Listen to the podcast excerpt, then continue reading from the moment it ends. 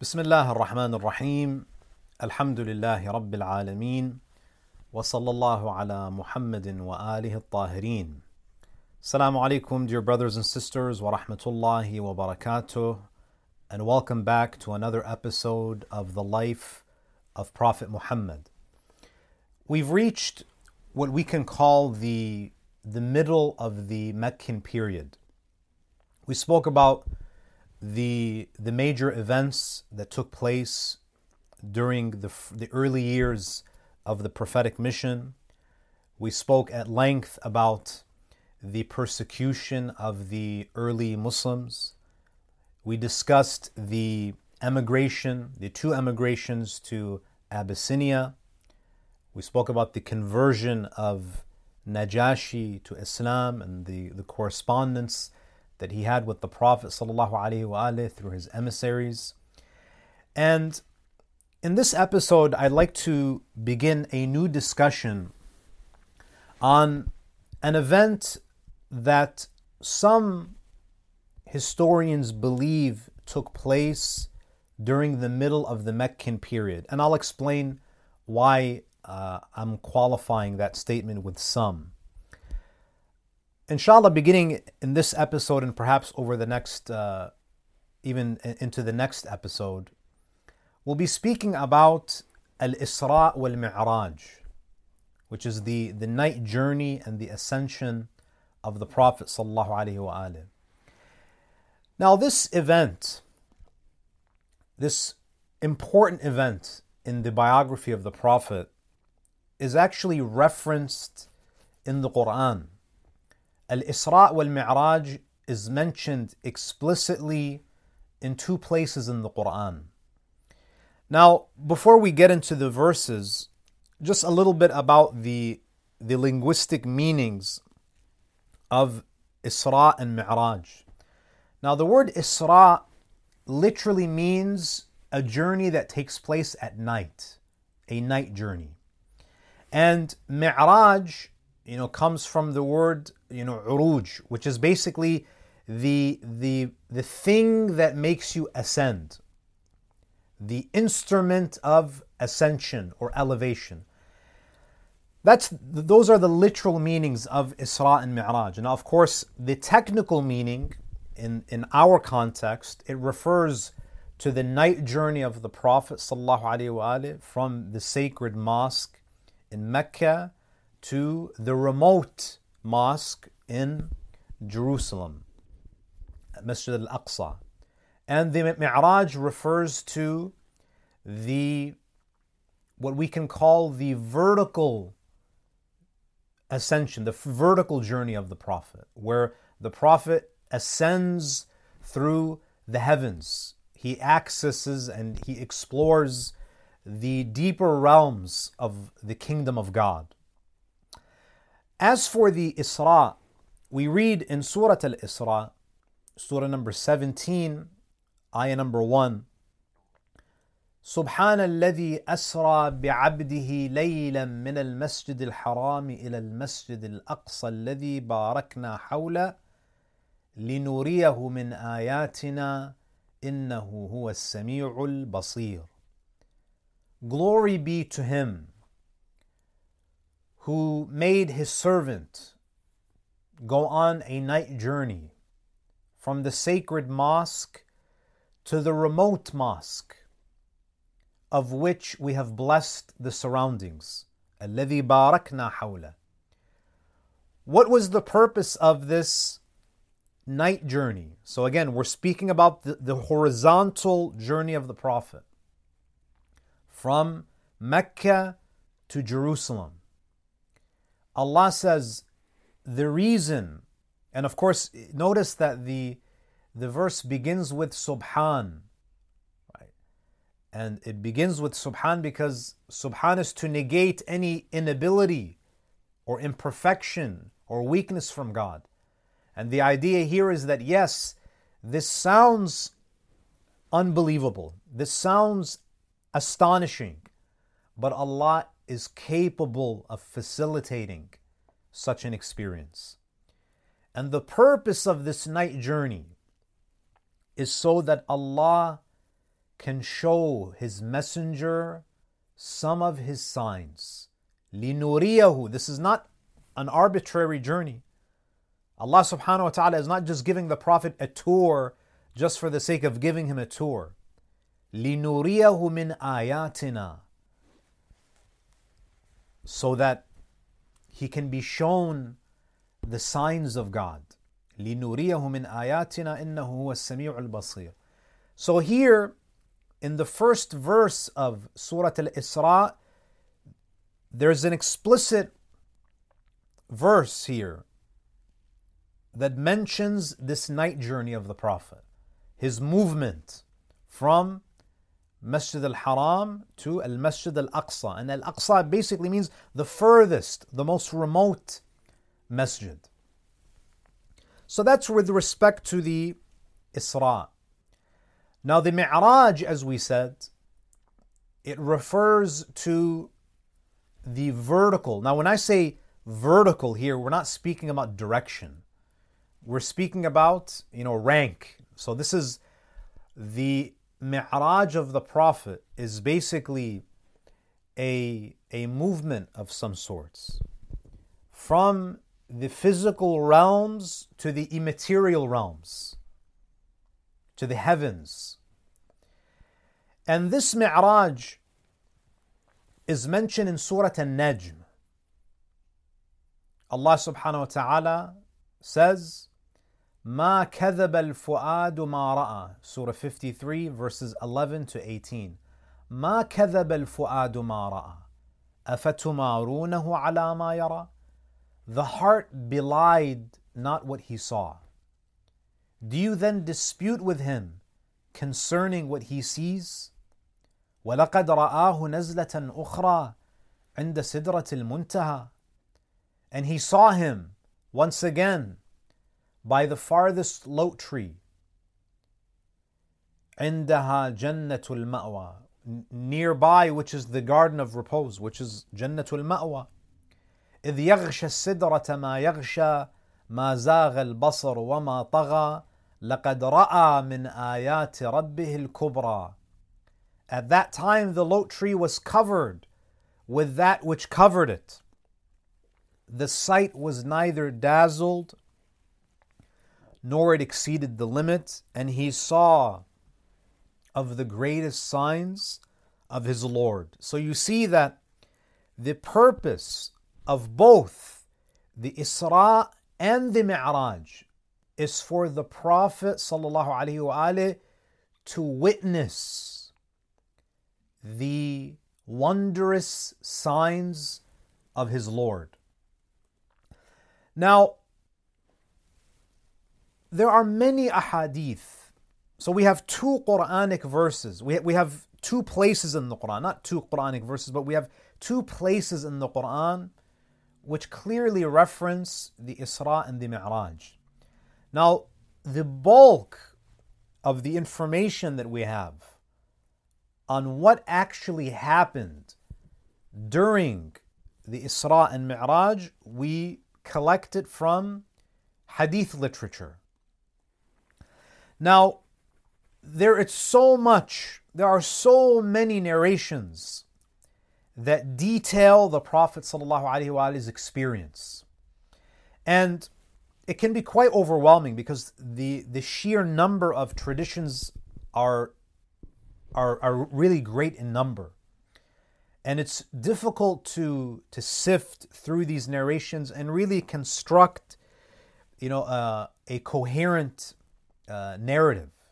You know, a lot of uh, you'll you'll find bits and pieces of this story scattered through the books of hadith, and you find that when it comes to and the, oftentimes you'll come across a hadith where it, it seems that there are some embellishments, there are some exaggerations, perhaps there are even fabrications, and this is what prompted Alam al-Majlisi to classify to categorize the traditions that speak about the Isra and the Mi'raj into, into one of four categories. So, any hadith, any narration that you find on the Isra and Mi'raj are going to fall into one of these four categories. And this is mentioned by Allam al Majlisi in Bihar al Anwar. He has uh, a section uh, on, on the categorization of these traditions. Number one, so the four types of ahadith regarding the Isra and the Mi'raj. Number one, we have certain ahadith whose content we are certain of. It gives us epistemological certainty. Why? Because of tawatur. Because we have so many independent reports on this specific issue that it gives us certainty that it happened. And an example is the event of the Mi'raj or the Isra and the Mi'raj itself, the, the actual event, not the details. We know with certainty because of the widespread transmission of the story from independent people, independent reports, the fact that it's mentioned in the Quran, we know for certain that something happened. The Prophet experienced a night journey and a mi'raj. That we are certain of. So that's an example of the first category of narrations where the, we are we're certain of the content because of tawatur or because it's mentioned in the Quran explicitly. So it so the traditions actually repeat that which is mentioned in the Quran. The second is traditions which are rationally possible and do not contradict any Quranic principles. So, this second group of ahadith, they're not mutawatir, meaning that we don't have so many of them, so many independent reports where it gives us epistemological certainty that it took place without a doubt. However, we have some ahadith, a few of them, and what's being mentioned, the content of the hadith, is rationally possible, and there is nothing in these traditions that contradict uh, the established Quranic principles. They don't contradict the Quran.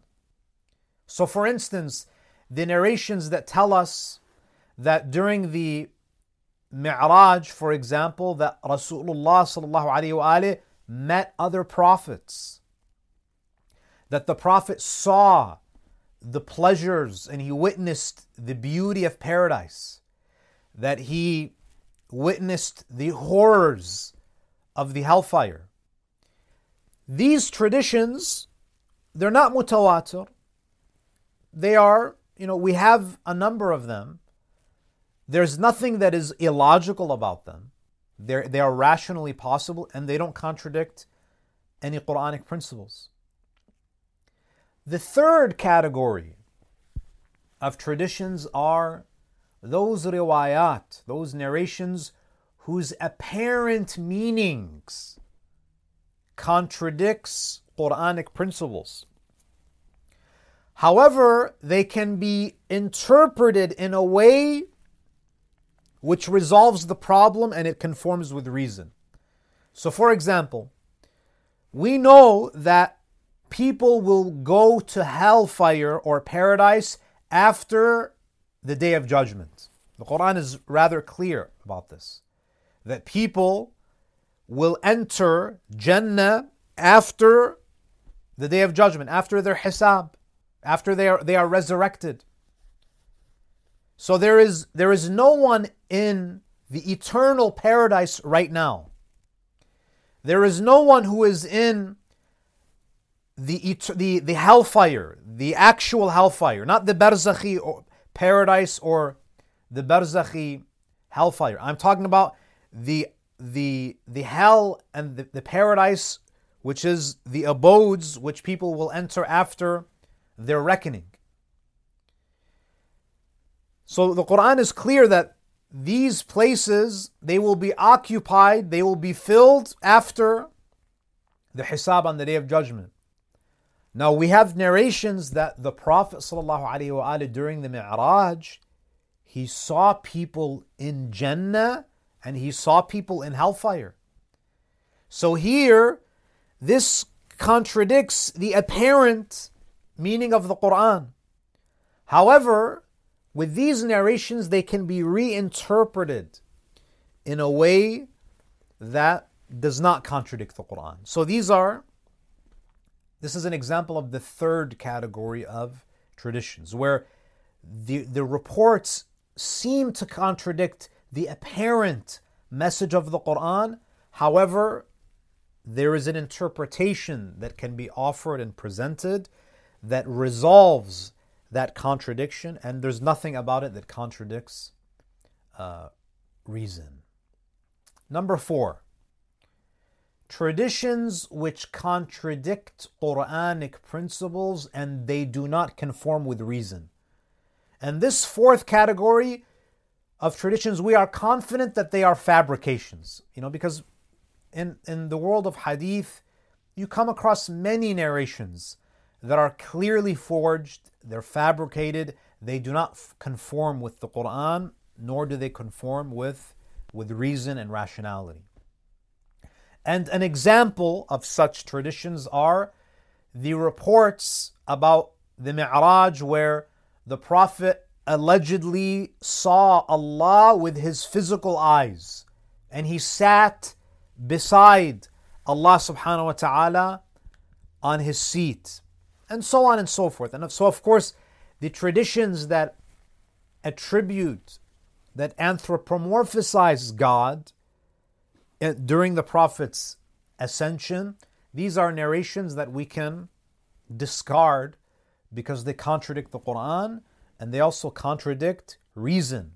That Allah subhanahu wa ta'ala is not a bodily entity that can be witnessed with uh, the physical eyes because Allah subhanahu wa ta'ala is transcendent. ليس كمثله شيء. So that's a little bit about the the way in which we can group the reports about the Isra and the Mi'raj. Now,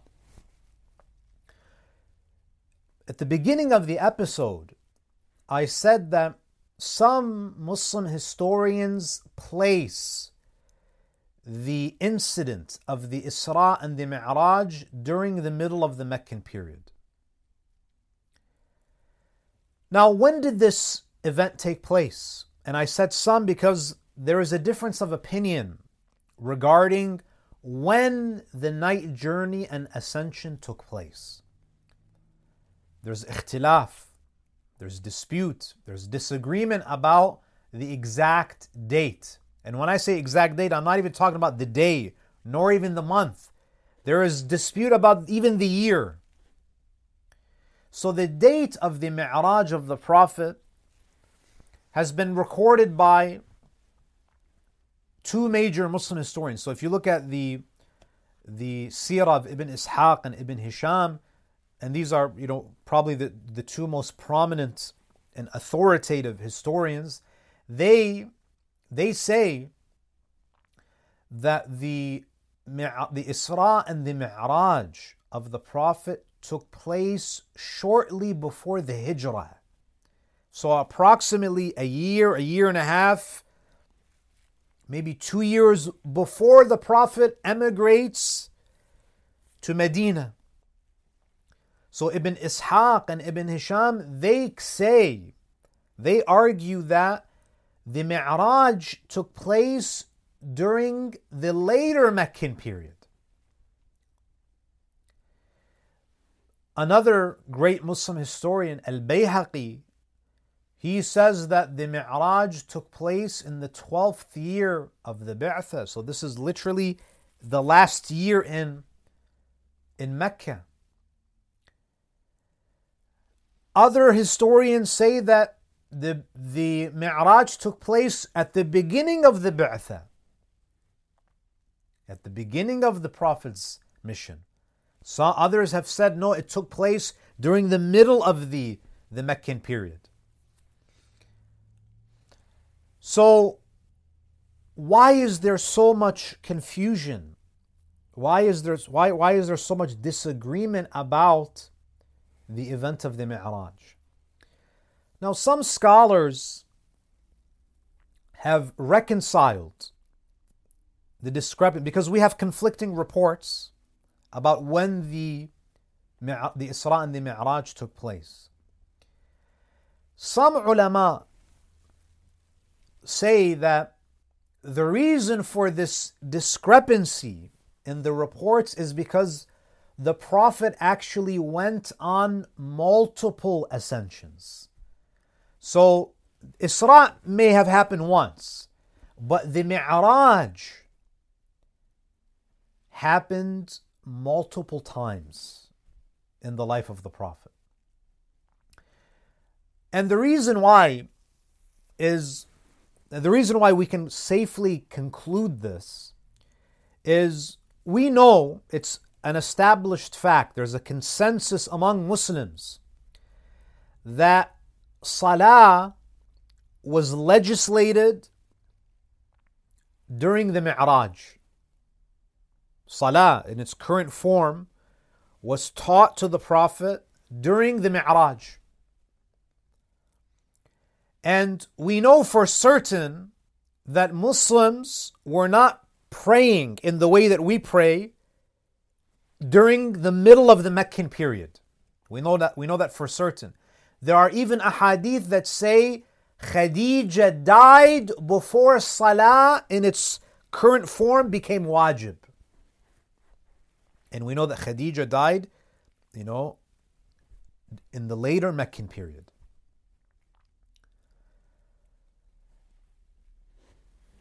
Now, keeping this in mind, keeping in mind that prayer was legislated during the Mi'raj after the death of Khadija. That means at least one Mi'raj must have taken place during the late Meccan period. And we also know from the ahadith of Ahlul Bayt that there must have been a Mi'raj before the birth of Fatimah al-Zahra. Fatimah al-Zahra, according to our traditions, she was born in the fifth year after the Bi'tha. She was born in the fifth year after the Bi'tha. And we have the following narration from Imam al-Sadiq salawatullahi alayhi. عن أبي عبد الله قال The narration is from the sixth Imam قال كان النبي صلى الله عليه وآله يكثر تقبيل فاطمة عليها السلام the Prophet used to frequently and abundantly kiss his daughter Fatima. The Prophet used to embrace her, kiss her often. فعاتبته على ذلك عائشة. Aisha blamed him for this. She basically protested. And again, you know, this is you know, another indication of the the envy that Aisha had towards Fatima Zahra, and, and really it's it's uh, directed at Khadija. We know for a fact that Aisha was intensely envious of Khadija, and of course Fatima is the daughter of of Khadija. So you see that that there was this uh, this jealousy that was boiling within her. So Aisha objects. Now, I mean, this is also strange the fact that why would you object over a father who's kissing his daughter? Why does that, why does that bother you? In any case, فقالت يا رسول الله إنك لتكثر تقبيل فاطمة that you kiss Fatima too much. It's too much. فَقَالَ لَهَا What was the Prophet's response? Did he say to her, Yes, you're right, I need to maybe tone it down? No. He explains to her why he is so fond of Fatima. فقال لها إنه لما عرج بي إلى السماء مر بي جبرائيل على شجرة طوبى The Prophet says that when I went on when I ascended into the heavens, the angel Gabriel, Jibra'il, took me to the tree of Tuba, which is in paradise, it's in Jannah. فَنَاوَلَنِي مِنْ ثَمَرِهَا And he gave me one of the fruits of this heavenly tree. فَأَكَلْتُ And I ate from it. فَحَوَّلَ اللَّهُ ذَلِكَ مَاءً إِلَى ظَهْرِي Allah transformed that food that I consumed into the life seed, into the life seed of Fatima. So it basically became the, the liquid from which you know human beings are created. فلما أن هبطت إلى الأرض وقعت خديجة فحملت بفاطمة. After I ate from this fruit and I returned from this ascension, I had relations with Khadija and she became pregnant with Fatima. فما قبلتها إلا وجدت رائحة شجرة طوبى منها. Rasulullah says, whenever I kiss Fatima, I can smell the fragrance of that heavenly tree. Now, the reason why we're mentioning this is because Fatima Zahra was born when? She was born the fifth year after the Bi'tha. So on this Mi'raj, Salah was not mandated. Salah was not legislated. So this is an indication that there were there was more than one Mi'raj. Now the question is if there were multiple ascensions, how many were there exactly? How many times did the Prophet go on Mi'raj? Now, as I mentioned, the, uh, the narrations of Ahlul Bayt don't mention multiple night journeys. We don't have any evidence that the Prophet went on Isra multiple times. You know, his his night journey from Mecca to Jerusalem, the Quran mentions one time and the ahadith are silent about it happening more than once. And by the way, the, the Isra, and we'll mention this, it there's a there's a dispute among scholars as to where it began in Mecca. Is it Masjid al-Haram, the sacred mosque itself, or is it this the Mecca? So there's there's ikhtilaf on this issue, and, and we'll get to that in, the, in a minute. So how many times did the Prophet experience Mi'raj? There's a narration. So again, these are solitary reports. We don't we can't say that this narration is 100% authentic and it gives us epistemological certainty. It's a narration that's mentioned. It doesn't contradict reason, nor does it nor does it contradict any Quranic principles. It's possible, so we we keep an open mind and we say that it's possible that that that the number that's going to be mentioned is is true. There's a narration attributed to Imam al-Sadiq salawatullah alayhi where he says عُرِجَ بِالنَّبِيِّ صلى الله عليه وآله إلى السماء مئة وعشرين مرة. When I read this hadith, I was shocked. Imam al-Sadiq says the Prophet was made to ascend into the skies, into the heavens, 120 times. 120 times. One of those times was when Salah was mandated. Another one of those times was when uh, he consumed from the, the, the heavenly tree, and that tree uh, became, the fruit of that tree became the life germ, the life seed of Lady Fatima alayhi salam.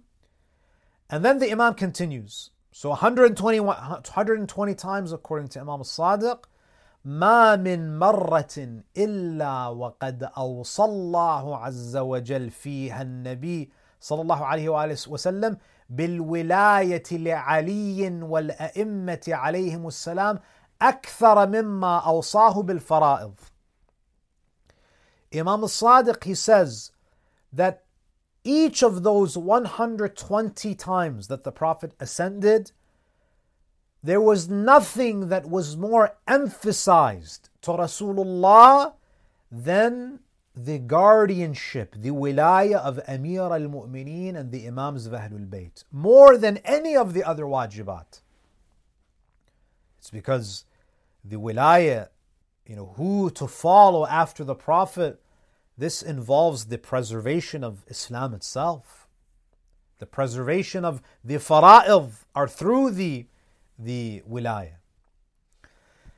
Now, another question. So, from this narration from Imam al-Sadiq, Mi'raj took place multiple times. Imam al-Sadiq mentions 120 times. Now, did this happen when we speak about the night journey and the ascension? Was this a dream or did this happen when the Prophet was conscious, when he was awake? So, did this occur when the Prophet was asleep or when he was wakeful, when he was awake? Now, there's dispute. You know, there are some Sunni scholars that believe that this was, this was, there was no bodily ascension. This is, this was basically a vision that the Prophet saw in his dream. And even among Shi'i scholars, there is a discussion about whether this was bodily and spiritual or just spiritual.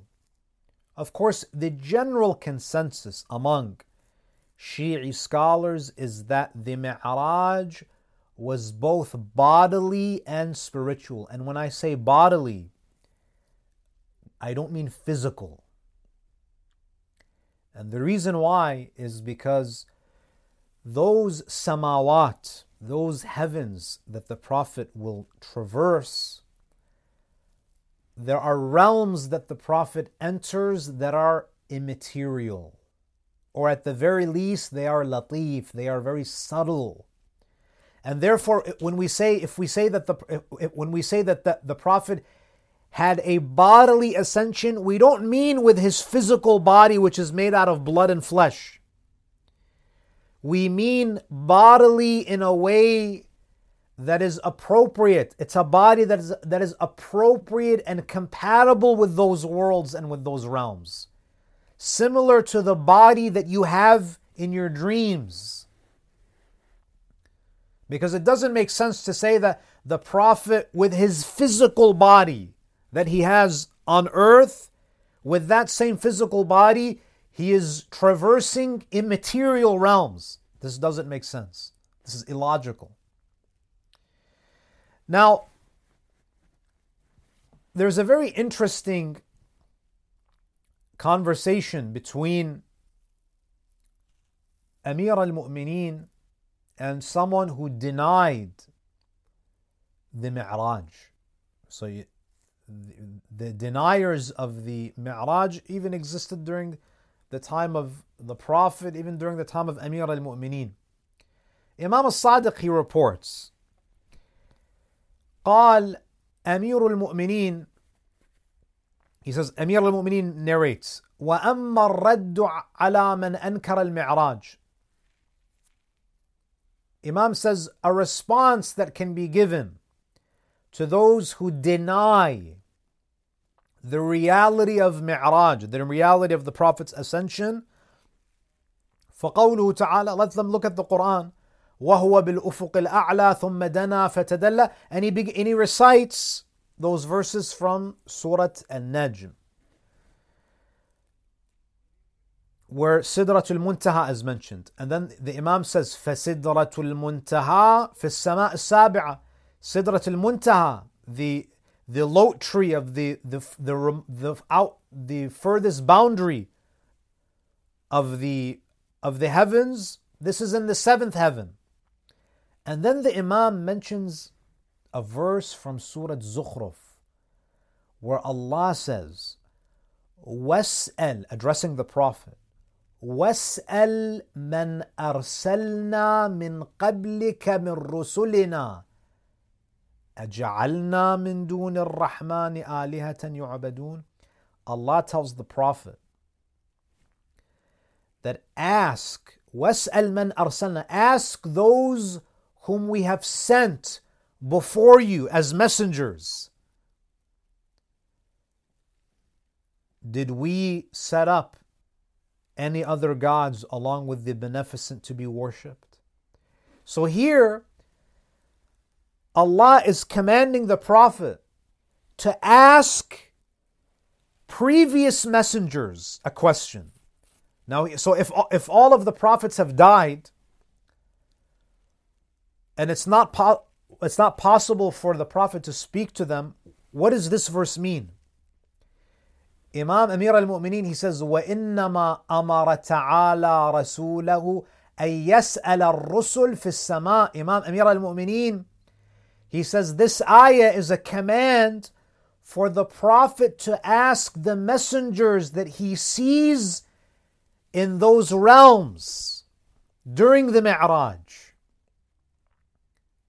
And he's speaking not to their physical bodies, he's speaking to the barzakhi forms of their bodies.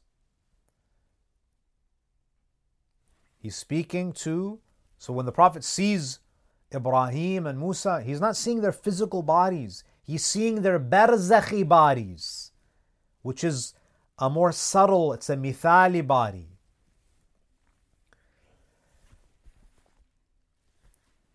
There's a narration from Ali ibn Ibrahim al Qummi from Imam al Sadiq where he says, and we'll begin our discussion on the Isra, and then inshallah we'll speak about uh, the Mi'raj. The narration from Imam al Sadiq says, so when we speak about the Isra, we're speaking about this horizontal journey. And then, inshallah, in our next episode, we'll speak about the Mi'raj. Now, as for the Isra, which means the night journey, and I, mentioned that the Quran says, Subhan alladhi asra bi'abdihi laylan min al-masjid al-harami ila al-masjid al-aqsa. So, the starting point of this night journey is the sacred mosque, Masjid al-Haram, and the, the destination is what? Masjid al-Aqsa. Some narrations mention that the Prophet on this night, when this journey took place, he was in the home of Umhani.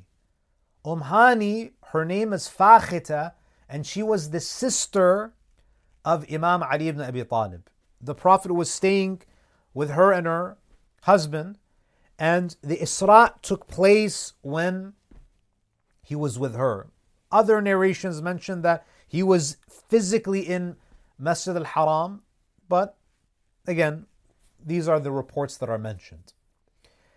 Imam al-Sadiq says, جاء جبرائيل وميكائيل وإسرافيل بالبراق إلى رسول الله. Imam al-Sadiq says, Jibra'il, Mikail, and Israfil, they brought the buraq to the Prophet. Now,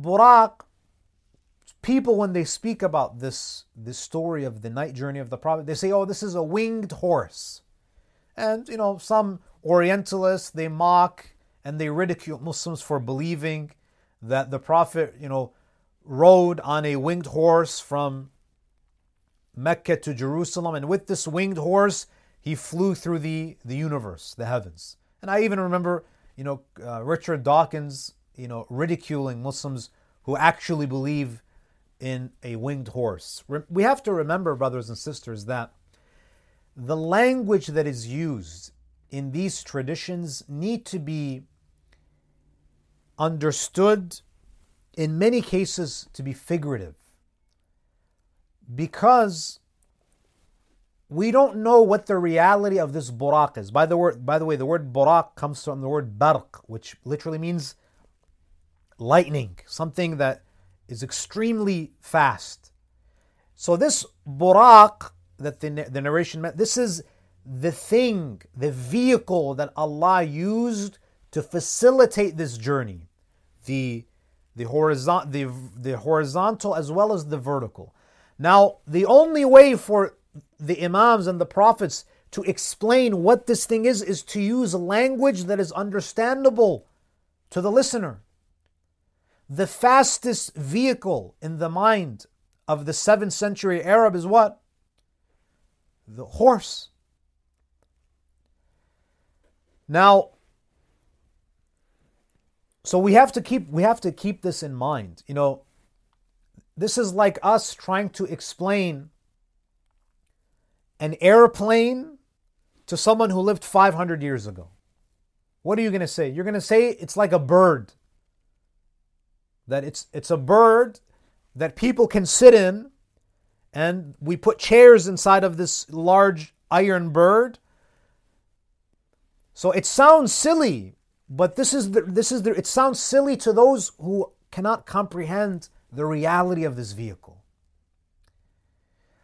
So Jibra'il, Mikael, and Israel, Israfil brought the Buraq to the Prophet. Now, question Is this Buraq, is it physical? Meaning, if I was standing next to the Prophet, would I be, be able to see the Buraq? Would I be able to see Jibra'il and me? The answer is no. Because everything that the Prophet is going to witness on this night journey, as well as the ascension, is something that only his soul has the capacity to witness. And an example that we can give is when Maryam was in her mihrab and she saw Jibra'il in human form. تمثل فتمثل لها بشرا سويا when Maryam was in her mihrab, Jibra'il, she had a vision of Jibra'il. Jibra'il manifested himself to her in that form. فَتَمَثَّلَ لَهَا There was tamathul. It was a vision that was that was only seeable by Maryam. Meaning if I was in if I was with Maryam, I would not have been able to see what she sees. Why? because my soul does not have the capacity to witness those realities. You think anybody can see what Maryam saw in that mihrab? Do you think you and I, we can witness, we can see? Because what the Prophet is seeing is not with his physical eyes. These are all visions of the heart. And the heart cannot perceive these things unless it is purified because now you are you are interacting with higher realities and the language that's being used is being dumbed down for us to understand so we have to approach Isra and Mi'raj literature with that mindset now in any case continuing the the narration and there's a lot of symbolism in these narrations so we shouldn't take a lot of what we're reading literally. So, Jibra'il, Mikael, Israfil brought the Buraq to the Prophet. One of these three held the reins of the Buraq. Again, reins, this is the only word that can be used. What is the reality of these reins? We don't know. While the other one held on the saddle. Again, saddle, the word saddle is being used because it's the closest thing, it's the only word that can be used to convey something that is remotely similar to what the Prophet is experiencing. And the third one held on to the clothing of the Prophet while he was ascending on it, meaning the buraq. And I'll just read the, the English just for the sake of time. When the Prophet ﷺ mounted onto the buraq, its entire body started to tremble. Now, body here does not necessarily mean physical. Don't conflate body with physical. Because in Alam al Barzakh, people also have bodies. When you have dreams, you have a body in your dream. But that's not a physical body. That's a lighter body. It's a it's a mithali body. Its entire body started to tremble. Jibra'il pointed with his hand towards the buraq and told him, O Buraq, keep calm. Before the Prophet, no other Prophet has ever ridden you, and after him too, no one like him will ever ride upon you again. So the Buraq became tranquil by the words of Jibra'il, and it took the Prophet towards the heavens. And Jibra'il accompanied the Prophet. So this is the narration of Imam al-Sadiq. The, the Prophet accompanied, Jibra'il accompanied the Prophet and pointed out the signs of Allah in the heavens and the earth. The Prophet ﷺ stated, We were continuing when I heard someone call me by my name. Again, if we were with the Prophet, we would probably not hear anything or not see anything. This is something that the soul of the Prophet is experiencing. He's actually seeing things. These are visions, these are apparitions. But only the Prophet has the capacity to see this. So the Prophet said, We were continuing when I heard someone call me by my name. I did not pay attention to it and continued on our course. Another time, I heard someone else call me by my name. Again, I did not pay attention to it. Then I saw a woman whose hands were uncovered, and all of the ornaments and the beautifications of the material world were on her. She said, O Muhammad, wait. I have something to say to you. However, I paid no attention to her either. After this, I heard another sound which startled me. That sound too I ignored. After some time, so now the Prophet, and this is all this is all mentioned in Bihar al Anwar, the Prophet continues reporting and he says, after some time, as, and this is the the Isra, the, the night journey. After some time, Jibra'il stopped. So Jibra'il is accompanying the Prophet who's on the Buraq. Jibra'il said to me, so we stopped suddenly, and Jibra'il said to me, Perform salah, pray, pray here. The Prophet said, I dismounted from the Buraq and performed my salah. Jibra'il said to me, Tadri ayna? Do you know where you just prayed, Ya Rasulullah?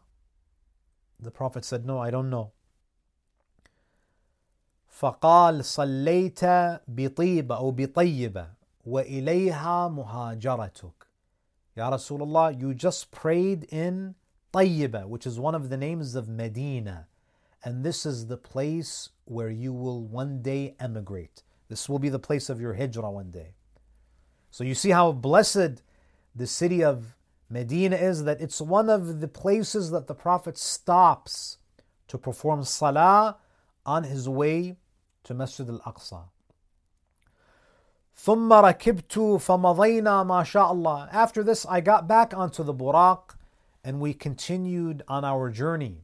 Once again, فنزل فقال ثم قال لي انزل وصلي. Then again, Jibra'il, we stopped and Jibra'il said to me, pray, perform the prayer.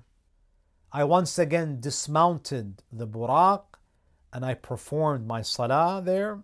And Jibra'il again asked me, Do you know where you just prayed? The Prophet said, No. And Jibra'il says to him, صليت بطور سيناء حيث كلم الله موسى تكليما Ya Rasulullah, you prayed in Mount Sinai this is where Allah spoke to Musa. once again, the Prophet says, I ascended the Buraq and continued on my way until Allah would decree something else. Shortly afterwards, Jibra'il said, Get down and recite Salah, pray. And then again, Jibra'il would ask the Prophet, Do you know where you are praying? Do you know where you just prayed? The Prophet said, I don't know. Jibra'il says that this is Bethlehem, which is near Baytul Maqdis. This is the birthplace of Isa alayhi salam. We reached Baytul Maqdis and I proceeded the Prophet says, I proceeded to tie the reins of the buraq to the same ring, the same post that the great prophets before me used to tie their animals to. So, Masjid al Aqsa is a place that was visited by all of the, the prophets and the messengers. And again, at this time, perhaps there was no physical building there. But again, the Prophet is perhaps seeing it before it was demolished, or he's seeing it, he's envisioning it in a way that is not seeable to anyone else but him. In any case, the Prophet says, After this I entered the masjid, and it was there that I met Ibrahim, Musa, Isa, and the rest of the prophets. As I mentioned, brothers and sisters, Rasulullah did not see the physical Ibrahim or the physical Musa or the physical Isa, meaning that they're not flesh and blood. He is seeing their barzakhi bodily forms. And this is something that only the Prophet can see. They all gathered around me, the Prophet said, and we proceeded to get ready for Salah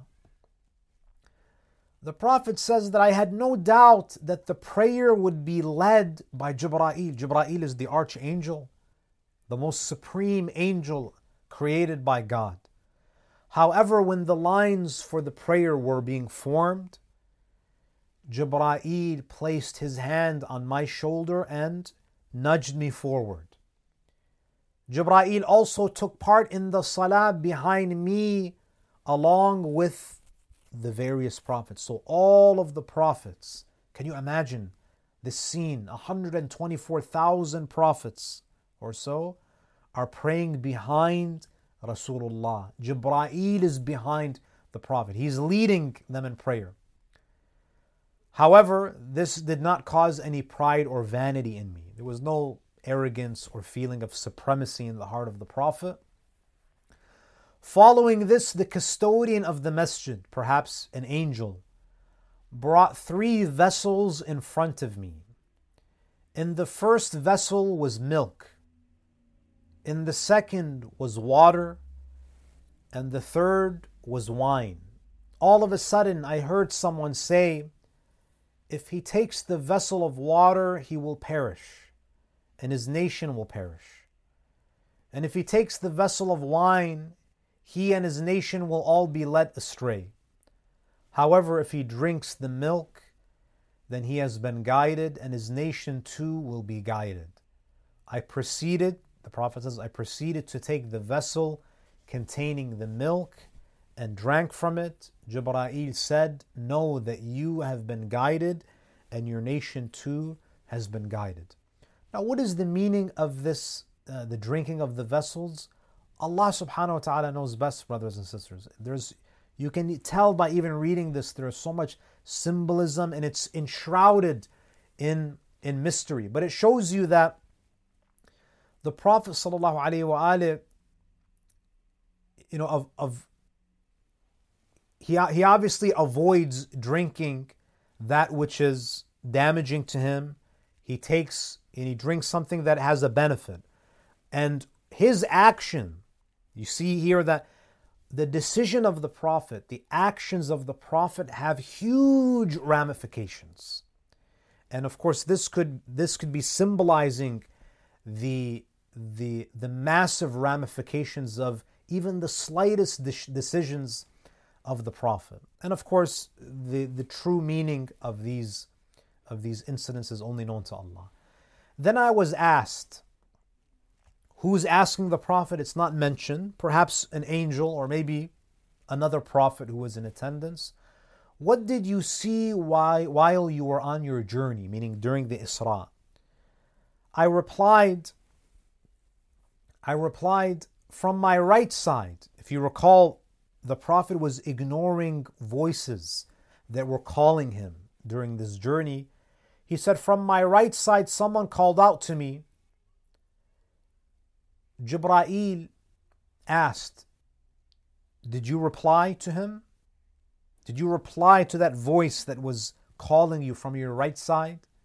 The Prophet said, No, I ignored it. I did not reply. Jibra'il said that this person was a Jew, someone from Bani Israel.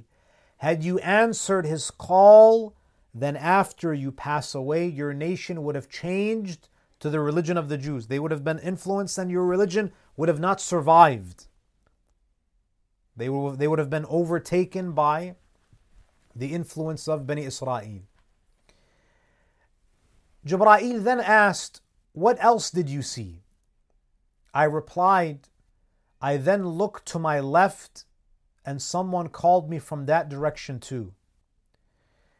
Jibra'il asked, Did you reply to that call? So it seems from this narration that there were things that the Prophet was witnessing, that he was hearing, that even Jibra'il was not aware of.